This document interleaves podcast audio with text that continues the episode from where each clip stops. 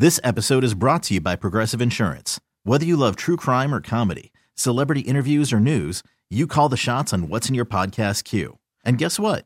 Now you can call them on your auto insurance too with the Name Your Price tool from Progressive. It works just the way it sounds. You tell Progressive how much you want to pay for car insurance, and they'll show you coverage options that fit your budget. Get your quote today at progressive.com to join the over 28 million drivers who trust Progressive. Progressive Casualty Insurance Company and Affiliates. Price and coverage match limited by state law. Hiring for your small business? If you're not looking for professionals on LinkedIn, you're looking in the wrong place. That's like looking for your car keys in a fish tank. LinkedIn helps you hire professionals you can't find anywhere else, even those who aren't actively searching for a new job but might be open to the perfect role. In a given month, over 70% of LinkedIn users don't even visit other leading job sites. So start looking in the right place. With LinkedIn, you can hire professionals like a professional. Post your free job on linkedin.com slash recommend today. Good evening, everybody. How y'all doing? It's going to be a good day. It's going to be a good day. Welcome to the show. We're going to entertain you, give you a few gems, learn a few tips and tricks, ways to manage our mental health better. Always a good show, and uh, DMs are always open. So if you got a DM for us, drop it in the DMs on our Loveline IG page. Wanted to open the show with a couple recent uh, pieces of news and articles, always mental health centered. Thought this one was really meaningful. Uh, there's always an ongoing debate about the health of you know same sex couples raising children. Back in the day, I used to share a lot more research about this just to really normalize what can come out of that, and uh, we had a lot of really robust research that showed that not only do kids, uh, which is pretty obvious to most of us, do fine being raised with uh, same-sex parents because kids don't need a certain number of caregivers. Parents, uh, kids do not need a certain gender of caregivers. They just need caregivers. End of story. Children need consistent, reliable, accessible, responsive caregivers. Period. End of story. That's all they need. It doesn't matter their gender. Doesn't matter how many there are. It can be a single parent. It can be a family member. It can be two men, two women, one woman. Doesn't matter. And that's the beautiful thing. What we need is care. That's why we use the word caregiver. Um, having a father figure promises nothing children are still raised with father figures and grow up unhealthy, uh, you know, rooted in toxic masculinity or femininity, depending how you look at it. None of these things promise anything. uh, and there's a lot of differences between fatherhood and motherhood. So there is no such thing as a, a female role model or a father figure. They are all very different ways that people show up within those headings. So there's nothing standardized in that. And we were looking historically at a lot of research that looked at how children that were raised by same-sex couples had healthier um, healthier outcomes on some personality and mental health testing. And what we saw was they had higher levels of compassion, uh, understandable that they also had higher levels of acceptability around difference and diversity. That's not shocking.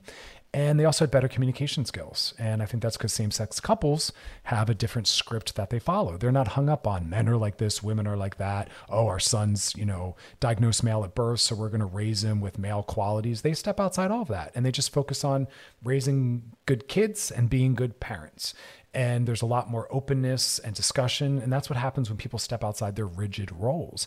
And that's why i'm always advocating for regardless of your gender or your sexual orientation just be a good person. Don't focus on being a woman or a man or female qualities or male qualities. Everyone has all of those qualities. We all have the ability to step into all of those qualities. Those are not real things. That do not help our children. In fact trying to raise our children with rigid roles is actually quite toxic and can be traumatizing we're forcing them we're telling them to perform something. Good parenting is supporting the development of your child's truth and authenticity in whatever direction that goes. You know, the role of parenting is the child. It's not about you or what you wanted or what you hoped for or what you dreamed of. That's your ego. Get out of that. If you're going to be a parent or you currently are, it, your role is to support who your child is and who your child is working on becoming. Stay out of the way of that. Raise good children not men or females and all of that. Another study came out recently showing that kids raised by same sex couples also do better in school. They're also more likely to graduate high school than children with different sexed parents. And this is born out of a large study, and this came out of uh, Oxford in the UK. Pretty big study, looked at 3,000 children. That's a massive study being raised by same sex couples and over a million that were being raised by opposite, opposite sex couples. That's profound. And here's a quote from the study The results, the results indicate that children raised by same sex parents from birth perform better than children raised by different sex parents. Our results suggest that children raised by same sex parents, gay parents, from birth are have higher percentage points, uh, are higher in the percentage of likelihood to graduate than children with opposite sex parents. And it goes on and it gets deeper and deeper and deeper. Um, just kind of looking through the data. But that's always meaningful and profound. Why? Well, because then we look at news like this. Ready for this one? Like, my God, what's going on in the world? Uh, Floyd Mayweather, the boxer, he refused to take a picture with a teen, a teen who's male, because this guy had painted nails. And Mayweather literally said, We have it on tape, refusing to take a photo because the teenage boy had uh, painted nails. Well, what is that? That's femmephobia. That's homophobia. Why does his paint? Why does him putting paint on his nails have anything to do with anything? But we live in a femmephobic, homophobic world. This boxer was afraid of the association of being in a photo with this person. Like, what? We have tons of straight people wearing painted nails. Um, it's paint on nails. Calm down. We all need to get over all of this. You know what I mean? We get so hung up on these things. Um, so that's why I bring these studies in because that's a mess that we still live in a world in 2021 when we're hung up on things like that. Uh, so trying to think if I, I thought I had one more piece tied into that. No, we don't, but that's okay. Uh, so we're going to take a little break in a minute. And um, when we're going to, when we come back, we're going to do a little talking about asexuality. Bum, bum, bum, bum. Because it's Asexuality Awareness Week, ACE Awareness Week. And it's an important topic because even if we ourselves aren't asexual, we might know someone who is. But it also is just a lesson in understanding and being a part of the creative, diverse ways that sexual orientation and sexuality show up in our world. So, uh, definitely a family friendly topic. Nothing explicit in this one. We're just going to talk about identity. And this is important for children to know about because we might be talking about them or people they know. So, uh, stick around. You are listening to Loveline with Dr. Chris on Channel Q and Audacy. We'll be right back. This episode is brought to you by Progressive Insurance. Whether you love true crime or comedy, celebrity interviews or news, you call the shots on what's in your podcast queue. And guess what? Now you can call them on your auto insurance too with the Name Your Price tool from Progressive. It works just the way it sounds. You tell Progressive how much you want to pay for car insurance, and they'll show you coverage options that fit your budget. Get your quote today at progressive.com to join the over 28 million drivers who trust Progressive. Progressive Casualty Insurance Company and Affiliates. Price and coverage match limited by state law. Hiring for your small business? If you're not looking for professionals on LinkedIn, you're looking in the wrong place. That's like looking for your car keys in a fish tank.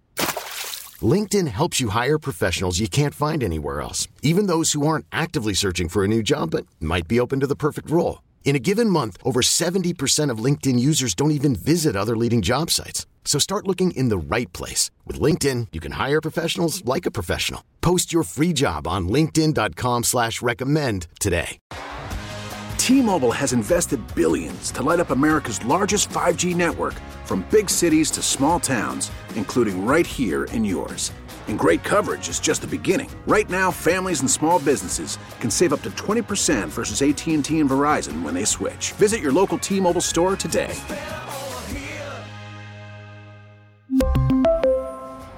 Plan savings with three lines of T Mobile Essentials versus comparable available plans. Plan features and taxes and fees may vary.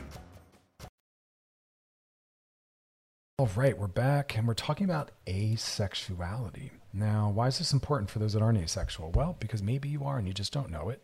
Also, this wider discussion really moves us into looking at the fact that sexual orientation, much like gender, there's so many options. And I was looking at an article last night and it sounds like I look at a lot of articles, but I really do. I love learning. I love information. I love science.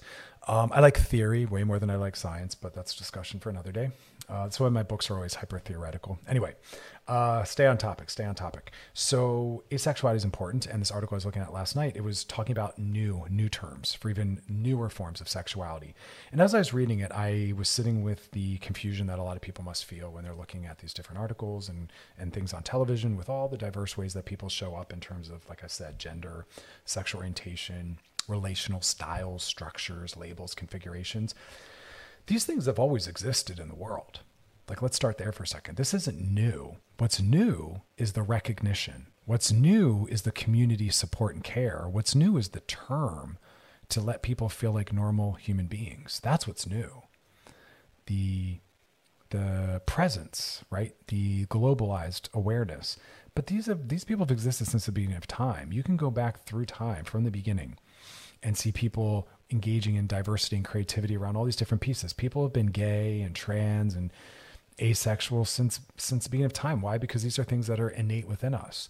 We in my field used to always think that everyone was sexual, and we really struggled to accept asexuality. We thought it was a hormonal issue, but isn't it interesting that we accept how diverse the world is?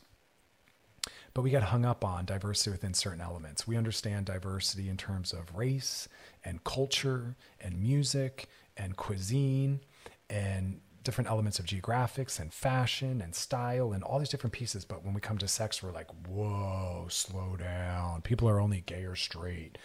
It's amazing what we'll believe, but what we won't believe. There are still people that don't believe in bisexuality. They think it's a cover, it's a lie. Um, have you watched the news? Have you seen what people are willing to do? Have you seen how some people live? Have you seen what's possible with who we murder, how we murder?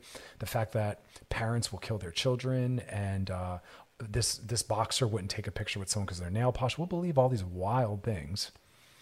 But bisexuality, whoa, slow down, too much. Asexuality, oh my God, something wrong. Fix this person. And people get so upset. We have no problem learning someone's new married last name. We have no problem remembering someone's nickname. But gender pronouns, oh my God, asking too much. How can we keep up with it all? It's really wild what we'll do and what we won't do. Asexuality is here to stay. It's been here since the beginning of time. It is not a hormonal issue. It's not someone desperately needing shots of testosterone. Uh, that's to pathologize the fact that, just like socialization, some people are less social, some people are more social. Well, sexuality is the same. Not everyone has an inherent sex drive or an arousability. That's okay. So, when we really break it down, what is it that we're talking about? Well, what does it mean to be asexual? This is the standard definition. This doesn't mean everyone needs to meet this definition to be asexual. With there's always diversity within these labels, and there's always outliers. But asexuality generally means, and we refer to asexuals as ACEs, ACE, an ACE. There are many different types, and we look at romantic and we look at sexual. Asexuality refers to someone who experiences very little or no sexual attraction. Now, does that mean they don't have interest in romance and relationships? Yes, many of them do. So please don't think because you're interested in partnership or romance or companionship that you then are not an ace or asexual. Yeah, you could be. People that are asexual can still have a desire for a standard relationship with romance. That's built in. They can still want that. They can also still have an emotional attraction, wanting to be close to someone, have deep, intimate conversations and closeness, can still be asexual because romance and emotional attraction don't necessarily have to do with sexual desire or attraction. Still might want some physicality. I think that throws some people off. Some people that are asexual might still be willing to participate in sexuality because it might not repulse them or turn them off. It's just not something they necessarily want, but they might be willing to do it because it's important to their partner and they want to provide that. Or maybe they just want the release. Rough example, I like food examples. You might not be interested in a particular cuisine, happens to me all the time, but someone you care about wants to go eat that food. So you, with full consent, say, Yeah, I'm willing to eat this. It's not necessarily what I like. It's not even anything I'm drawn to or do on my own, but I'm happy to be participating in this shared experience with you. I'll, I'll, I'll, eat this along with you. I consent to that. I'm willing. It's not what I want though, but it's okay. It's not going to hurt me or turn me off. But then there are some people that are sex repulsed, and those aces or asexual people would not be interested in sex. It repulses them. And again, to use a food example, there are definitely some food cuisines and, and, and, and products where someone would say, yeah, that's the line. I'm not doing that. For instance, I'm vegan, so I don't eat any plant animals or ingredients. But let's imagine for a moment that I wasn't vegan. I would probably never eat raw seafood. I would never be interested in sushi. That'd be a hard line. Whoever wanted to experience that with me would have to do that with someone else. But there are some other things that I might, like I said, be willing to do that I wouldn't want to do on my own naturally. But to experience it with someone else, I'd be willing to step into it. Same thing with asexuality. So sometimes aces will still participate in sex consensually, but that willingness is there. It's just different. Um, but then it also brings us to a wider spectrum. And I love this. This is why I, lo- I, I love sexuality because there's always more to the story. And there's no one label that can house everyone. I'm excited by that. That makes me curious. That that for others though is something that scares them and throws them off. So uh, we got to take a little break. When we come back, we're going to keep diving deeper into all the creative, diverse ways that people exist in this world height, weight, culture, fashion, cuisine, personality, voice, all these different things. And sex is just another beautiful part of that mosaic because we're not the same, we're all different. Even just within labels. There's no such thing as a standard female or male, even. There's so many differences within those labels. Same thing with sex. So we're going to come back and talk about that. DM's always open. If you got a DM for us, drop in the DMs on our Loveline IG page. Questions you got, topics you want us to cover. Always happy to hear from you, things you want us to drop deeper into. But like I said, we're going to take a little break. We'll be back. You are listening to Loveline with Dr. Chris on Channel Q and Audacy. Stick around, y'all. We'll be right back. All right, y'all, we are back and uh, we're talking about uh, asexuality. Don't worry, this is a family friendly topic. We're going to just talk broad strokes. And again, I appreciate that um, all these different terms for gender and sexual orientation, it can be very complicated and chaotic. And for those of us that are older, we were not raised with all these different terms. And we were raised in a time where everyone was a boy or girl, straight or gay, and that was kind of it. And we're now in a more beautiful, um, less oppressive time where we're seeing the beauty and diversity and creativity that exists within all those different dimensions. And we're just trying to be more caring towards those. And as i was saying in earlier segments these are not new things. They've been with us since the beginning of time. It's just now we have community we have terms we have labels uh, and people are able to normalize what they might have thought was something pathologizing or you know, something that made them feel very much alone or detached and they didn't really know how to work with it. Now, with these terms and labels, people can explain to others who they are. They can feel real, they can feel cared for, they can find resources. More importantly, just their ability to explain themselves to themselves and another and to feel normal and kind of place themselves in the world. But like I said, resources, build community. So when we're talking about asexuality, we're talking about someone who doesn't have sexual attraction for people of any gender. They still might have interest in engaging in sexuality for different reasons. They still have a desire often for, you know, relationship or romance. Um, it's just the sexual arousal or drive isn't always there in the same ways it is there for others. But what's really beautiful about this is it also really brings us to a wider understanding of how people move through the world.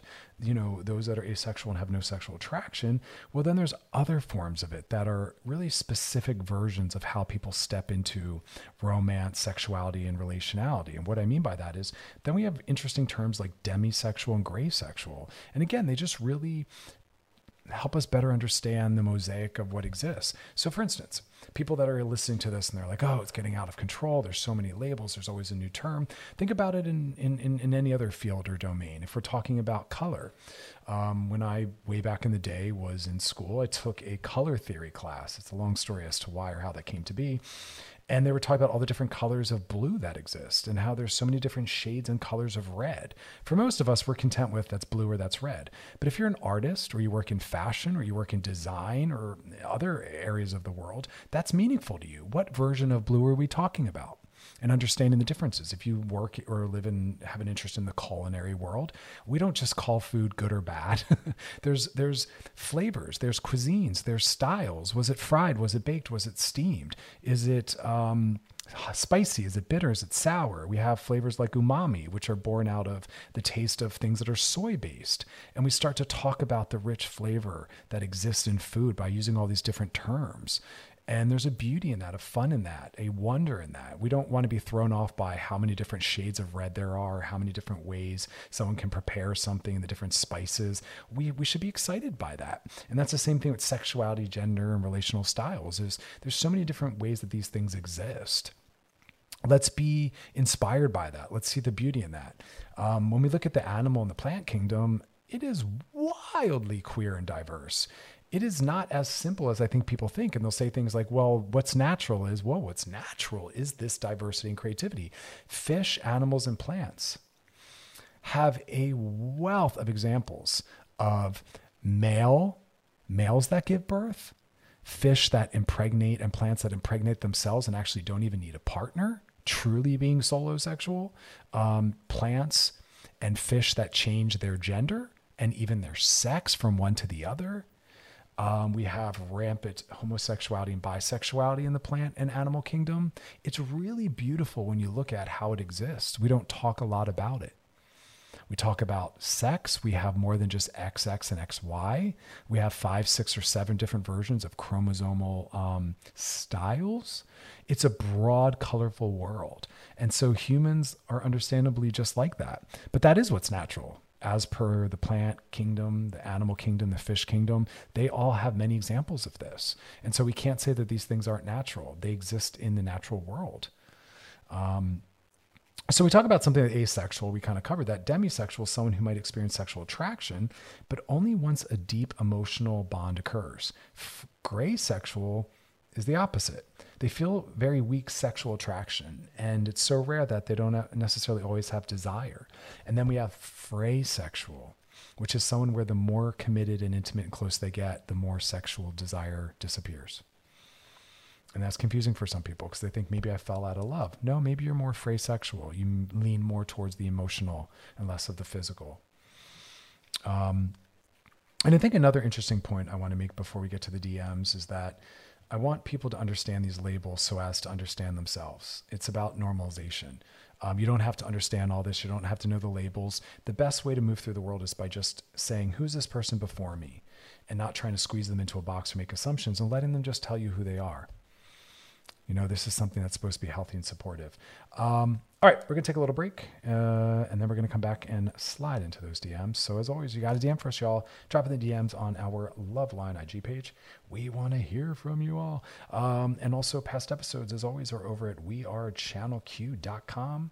Scroll down, look for the show, click on it. But uh, after the DMs, we're going to talk about some things that nobody tells you about sex later in life. So, stick around for that. Listening to Loveline with Dr. Chris on Channel Q and Audacy. We'll be back.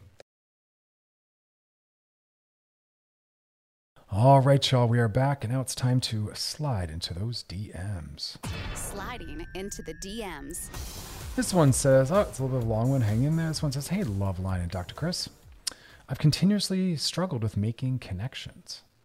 Being in quarantine over COVID has only triggered that feeling even more. Recently, got in touch with a guy that had ghosted me before. We hooked up a few weeks ago. All was good. Experience felt fine at that moment. But after, it seemed like we were both on the same page. But then, weeks went by, reaching out, no communication back. Now, I reached out again yesterday, only for him to not respond. Am I a fool for expecting reciprocation? Now I know I'm a victim of double ghosting. I feel like somehow of a fool for letting this happen, but to my knowledge, I was hoping things would be different. You're not a fool. You're hope. You're living in hope. You're hopeful. I want you to have that. I want us all to have that. I want us to not harden when we are let down and disappointed or frustrated with the you know sexual dating romantic process. Uh, that's hard. I want us to stay soft, stay open, hold hope. It's a complicated process, and we're not making it any better based on the way we treat each other. So I kind of want to make this a call to action for those listening that uh, if someone reaches out and texts you, you do have a responsibility to respond back.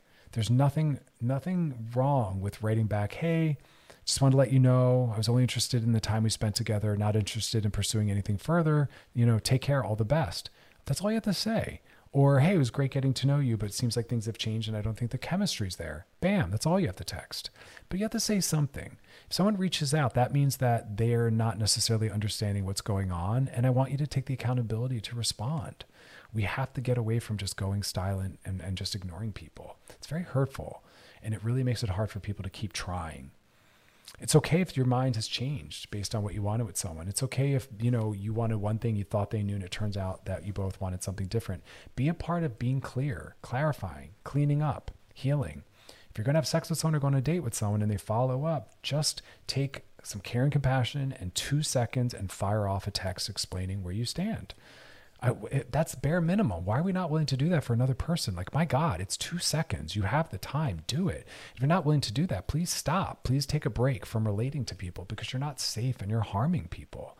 Um, this person should have tried. This person should have tried again. Who knows? This person, sh- you know, the author of this question, you should have reached out. You're you're pursuing. I want you to court and pursue and try. That's what you're supposed to do. This other person's not holding up their end of the bargain, being a human. Be a human. Be a human. If someone reaches out, clarify, connect, heal, send a text, do something. But we shouldn't be ghosting people. We shouldn't be double ghosting people.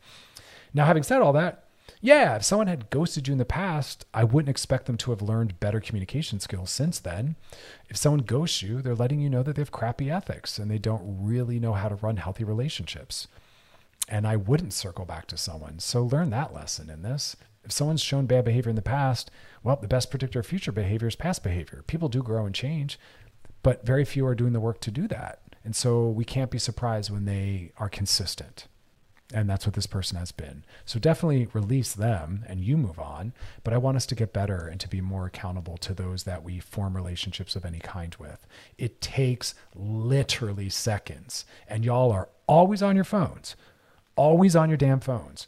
It is not wild to ask you to take two seconds of a break from you scrolling, looking at all the mindless crap we look at. Because that's truly what we're looking at a lot of mindless, stupid crap. And to text someone back a human being who's confused. I'm sorry, that was always looking to have happen with you. I'm sorry that there, there's confusion in that. All the best, not looking to connect again. Or, sorry, the chemistry wasn't there in the way I thought it was. Nice getting to know you. Whatever it is, practice, script it out already and put it in the notes section. You can just cut and paste. But if you're not willing to do that, you're not healthy enough to be dating or having sex with people because you're harming people. And healthy sex and healthy relationships, even when they're casual, anonymous, or one nights, still have care and compassion for the other person. Period. Anything short of that is narcissistic or sociopathic. And we're working on being better than that. So that's my challenge practice that, script it, have it ready to go. I don't care how you go about doing it, but we have to take that responsibility to do that. But we also, like the author of this question, you have to learn. People show you who they are. This person most likely has done nothing to have communicated they've grown, so we shouldn't have expected them to have, you know? So we learn from that. All right, y'all. We're going to take a little break. We'll be back. DMs, drop them in the DMs on our Loveline IG page. But stick around. We'll be back. You're listening to Loveline with Dr. Chris on Channel Q and Audacy. We'll be right back, y'all. Stick around.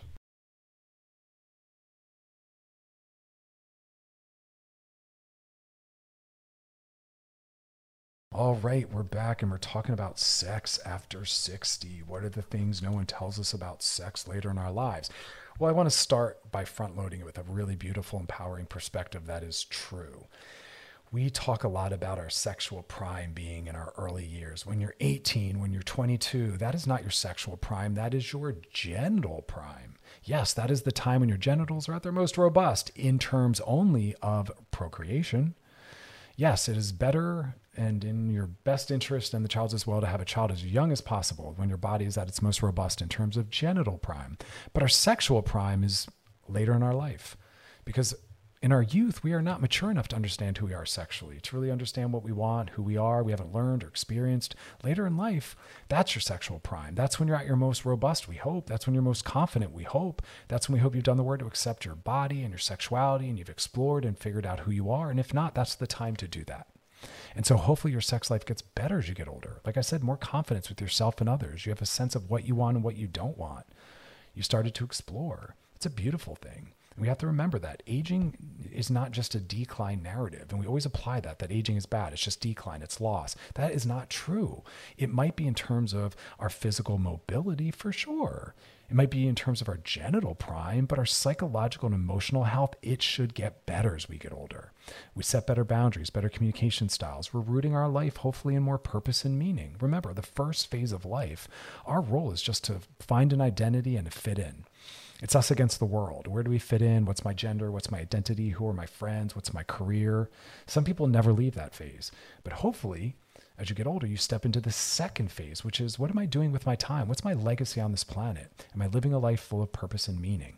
Am I living my life or someone else's? And it becomes you against yourself. That's the transformation and the growth that we seek. It's not a midlife breakthrough. I'm sorry, it's not a midlife breakdown or midlife crisis.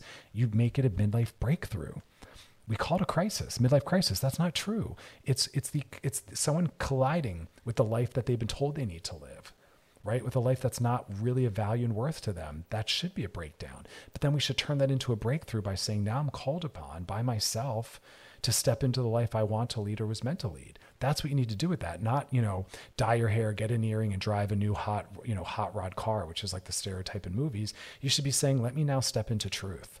Let me not worry anymore about what my family wants, my friends want, what gender I've been told I am, or whatever it is, or the marriage I don't want to be in. And you step into the second phase where you're like, I'm going to live in truth. But that should happen with sex as well. Again, aging doesn't have to have a decline narrative to it, it can have an upswing. But as we get older, we have to start to change the definition. And I'm always wanting people to change the definition of what they define as being sex. Sex is not about our genitals, sex is not about penetration. That is one part. But sex, as we get older, expands outside of that. Sometimes it never involves penetration. But that could be the, that should be the case for us in our youth as well. Sex as we're older maybe never even involves orgasm or our genitals. We, we really get to the heart of what sex is. It's connection, intimacy, fun, pleasure, entertainment, relationality. None of these things necess- necessitate the use of anything. We should go where we go. Allow that creativity, allow that fluidity. But we need to change our definition because our bodies start changing based on illness, disability, medication, mood, depression, all these different things. Our body's just naturally aging. We don't have the capacities we used to have.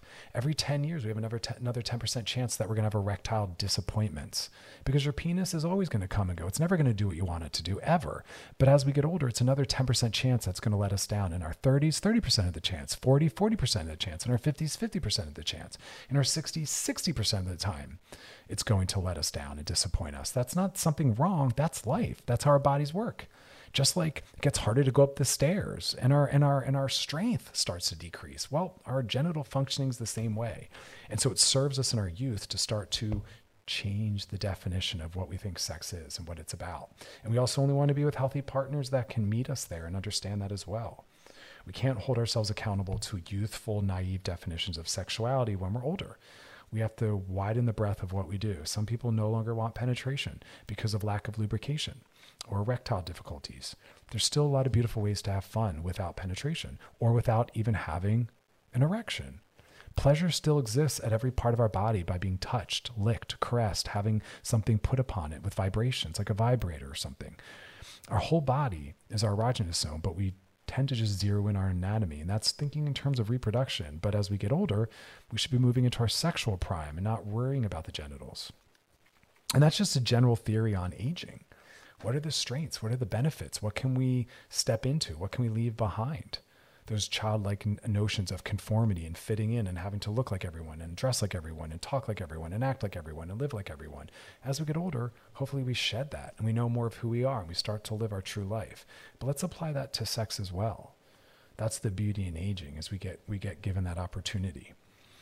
Um, we got to take a little break. When we come back, we're going to keep talking about all the changes that are going to happen, giving it more of a beneficial narrative. Doesn't have to always be a decline narrative, like I said. And uh, then we'll be doing some DMs. So, as always, DMs come from our Loveline IG page. Drop them in there in the DMs. Uh, got a question for us? Bam. What topic you want us to cover? Bam. Something you want us to circle back and drop deeper into? Bam, bam. And uh, past episodes check them out. You can binge, post, share, re listen. That's over at wearechannelq.com. Scroll down and click on Loveline. Otherwise, y'all stick around. More to come. You're listening to Loveline with Dr. Chris on Channel Q and on Audacy. We'll be right back.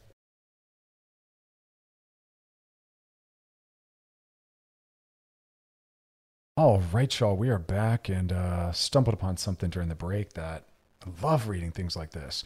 Uh, Elizabeth Banks, are y'all familiar with her? She's an amazing actress. She's one of those working actresses that's always doing something. I always think she's phenomenal. I always enjoy her in things, but I don't feel like I personally hear a lot of uh, mention of her. I think she's awesome. She kind of maybe stays out of the spotlight. However, I guess she was on um, what talk show was this? Oh, Late Show uh, with Stephen Colbert.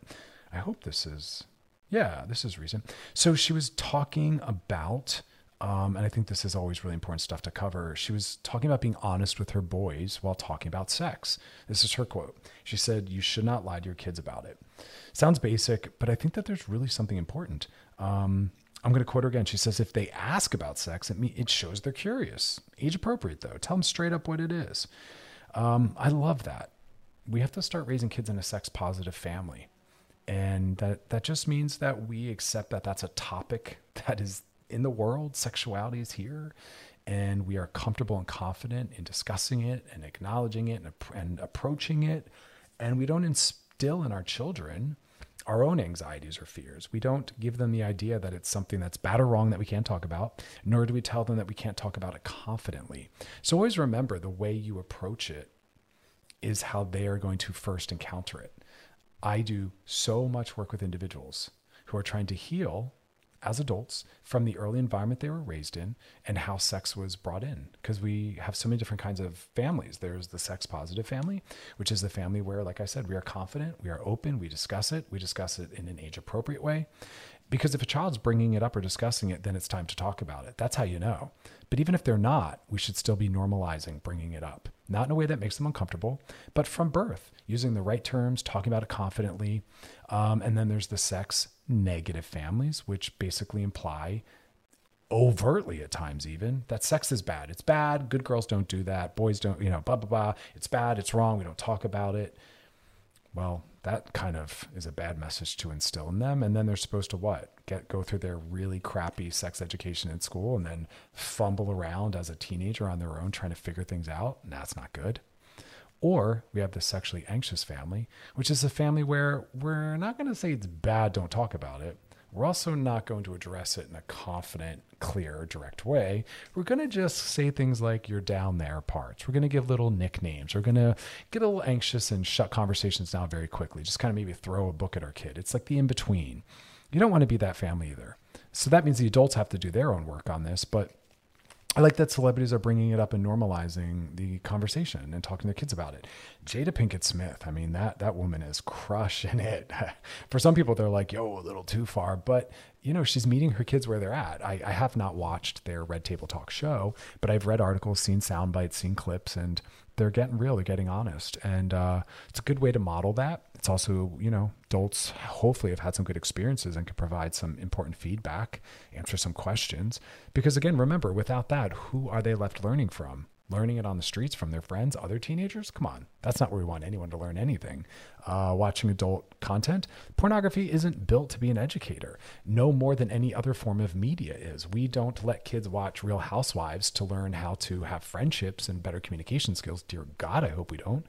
Um, so we shouldn't put we, you know we don't expect tv to be a good educator well we're not we shouldn't expect pornography either it's all media it's it's entertainment um, we can learn a lot critically analyzing it with our kids. That's one way to turn it into a positive. Um, but anyway there we have it. I thought that was meaningful.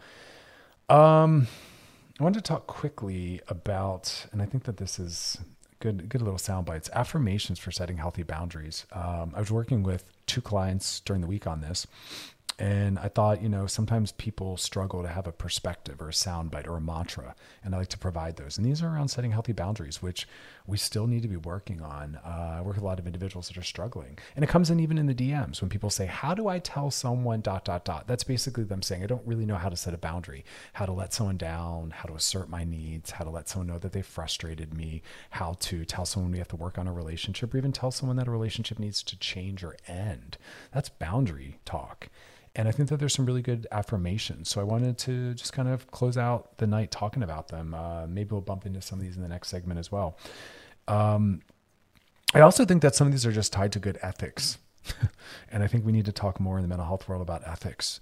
Those are individually developed to an extent, although they often reflect a lot of the ethics and values of our culture.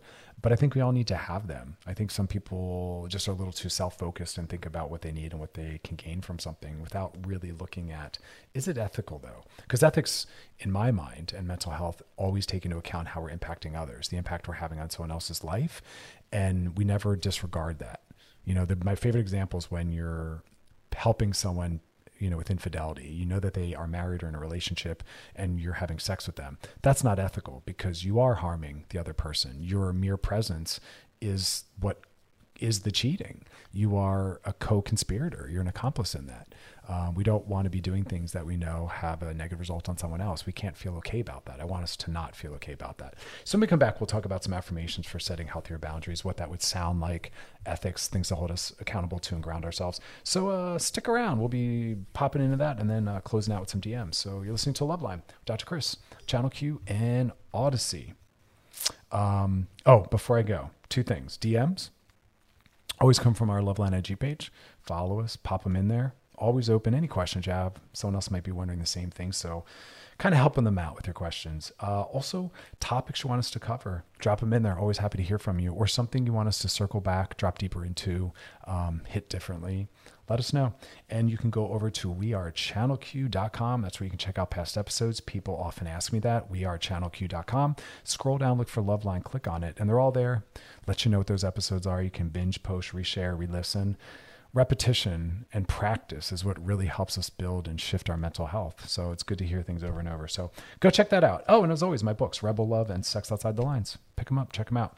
But like I said, when we come back, we'll be talking more about boundaries and uh, ways to reframe that, and then closing out with some DMs. You're listening to Loveline with Dr. Chris on Channel Q and Audacy. Stick around, y'all, because we will be right back.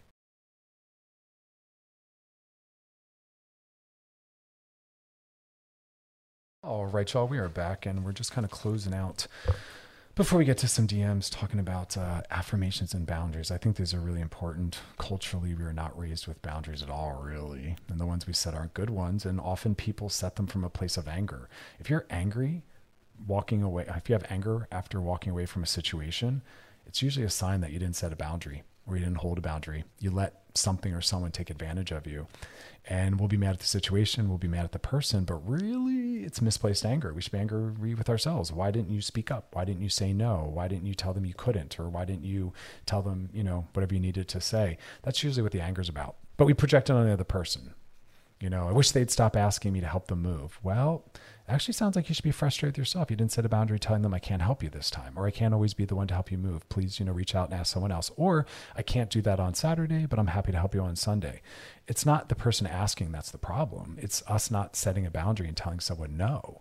But I, it's really hard for us in our culture. We're very people pleasy to let someone down, disappoint someone, not think we're being a good friend or a bad son. But that doesn't, you know, being a good friend or a good son or whatever the frame is isn't about always saying yes. We are not in a healthy relationship if we can't say no. We have to be able to say no. If we can't say no, then I don't really trust your yes. Your yeses are under duress and people pleasing. We have to practice saying no. I tell people the best way to do that is to start doing it every day in small ways, ways where it doesn't count. But if we can get familiar doing it at the level of one to two or three in terms of anxiety and difficulty, then we can do a four and a five. And then all of a sudden, six and a seven become easier. We can handle the harder ones, but we don't want to wait till those big ones to start the practice. We have to start when things are feeling easier. I tell people go to Starbucks, start practicing there, letting someone know, um, excuse me, sir, I'm sorry, I was in line in front of you, or hey, that's really not my name. Um, here, I'll spell my name for you. You you correct people, you ask for what you need, you assert a boundary, and part of setting boundaries is often frustrating and disappointing people. I have to do it all the time. I get asked to do a lot of things professionally, being on podcasts, um, lecturing, all sorts of things. And I have to set my boundaries saying, unfortunately, I'm not available to do that. I can't take on any more work. Or what's the fee that you're offering? Oh, that's not my fee. Whatever it is, we have to always be willing to doing that. We have to be willing to be not liked. I think that's really the powerful part of boundary setting is risking not being liked and being okay with that.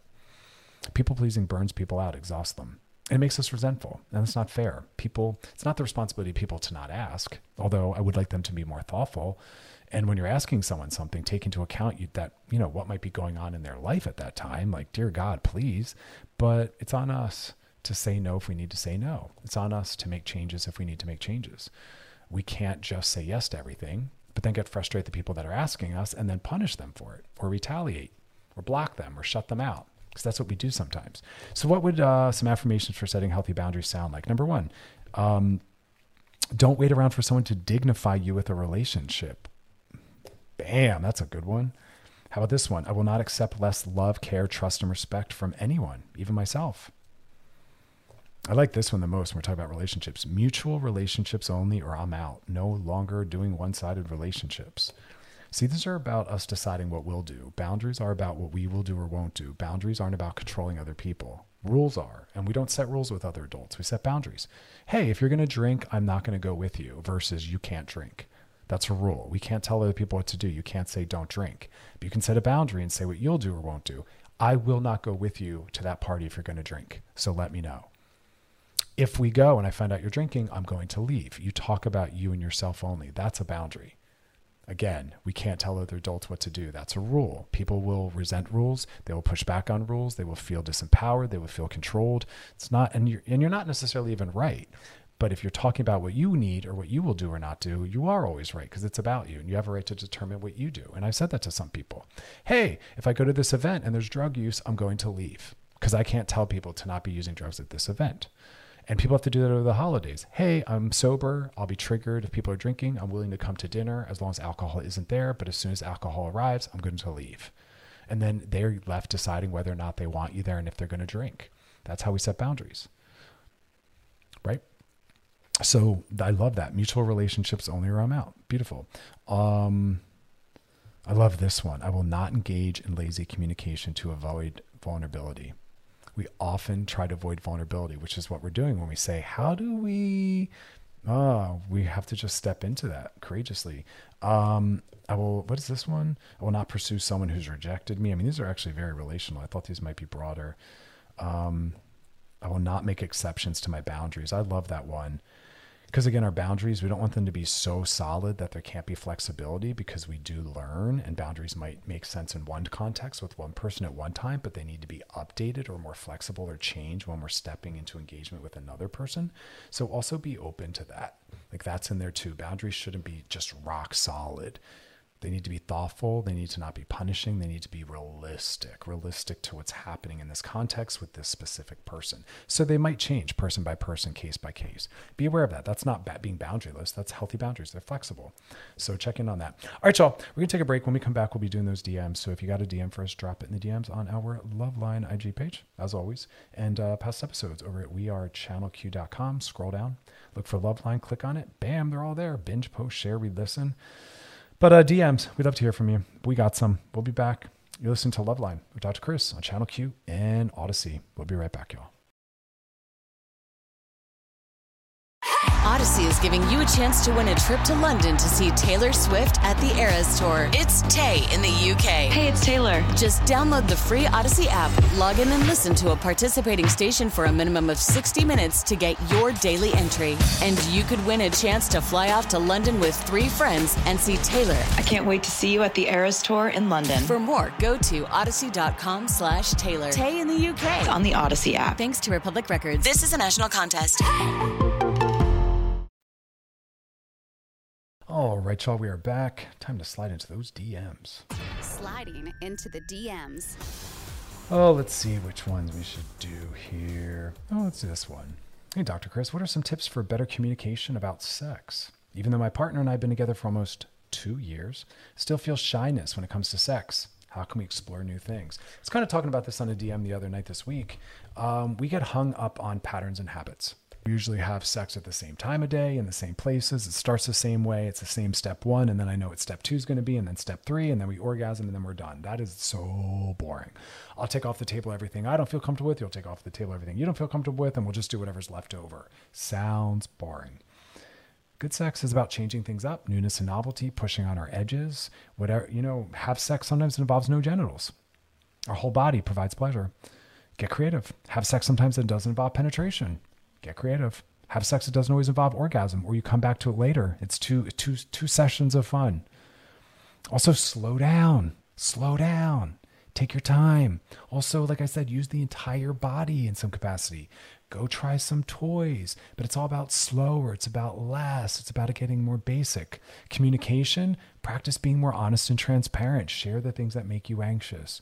Start to ask yourself, what is my true, total, full sexual self? How can I start bringing this to my partner? Having more honest conversations, sharing with them the things you think about and that turn you on. Letting them know if you're seeing something in a movie that turned you on. Letting them know about fantasies, maybe watching and sharing the kind of porn you like with them to learn about. You're watching it together. But uh, this can only be done in a safe relationship with a mature partner, someone who's not going to be threatened by this, but instead will welcome it and see it as an act of care and commitment and intimacy building.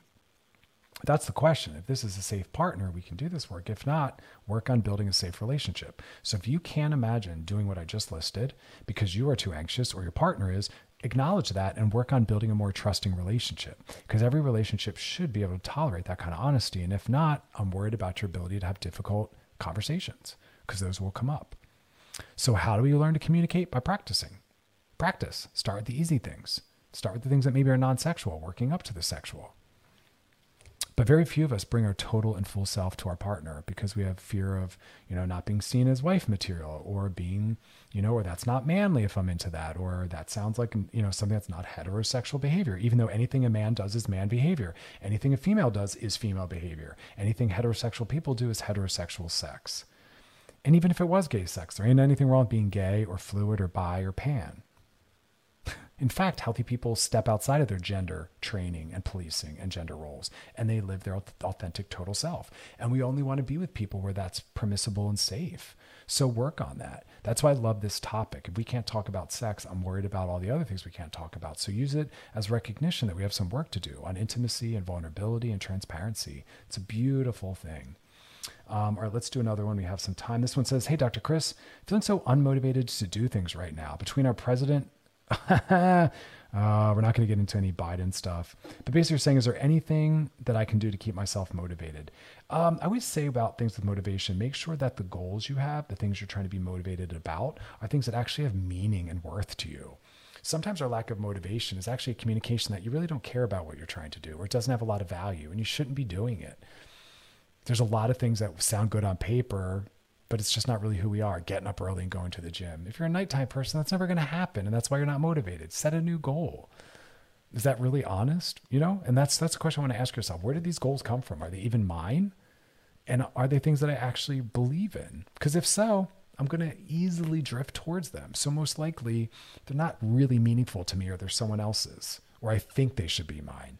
It's the first part. Number two, just make sure you have the energy we often try to achieve our goals after we're burnt out and exhausted and depleted from work or whatever else is going on in our lives. And it doesn't work that way. That's why goals at the end of the day are the hardest. We're tired. We don't have the energy to deal with impulse control or to motivate ourselves. So anything you need motivation for, you should probably do during your sweet spot. For me, I'm a morning person. So I'm going to achieve my goals the best and in the most competent way in the morning. And so I set them for that time you know? So it's about time of day and energy and also making sure that they're truly meaningful to you and that they're your goals, not someone else's or society's.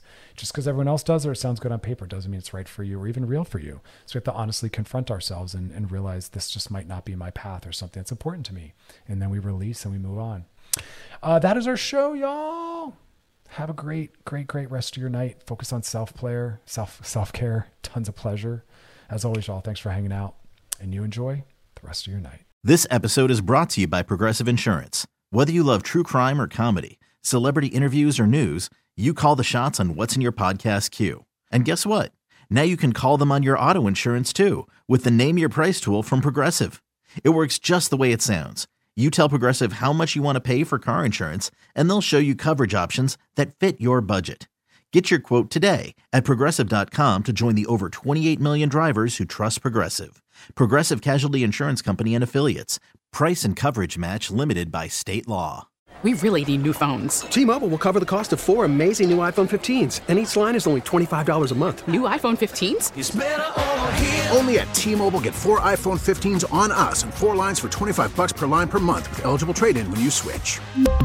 Minimum of four lines for $25 per line per month with auto pay discount using debit or bank account. $5 more per line without auto pay, plus taxes and fees. Phone fee at 24 monthly bill credits for all well qualified customers. Contact us before canceling account to continue bill credits or credit stop and balance on required finance agreement due. $35 per line connection charge apply. Ctmobile.com.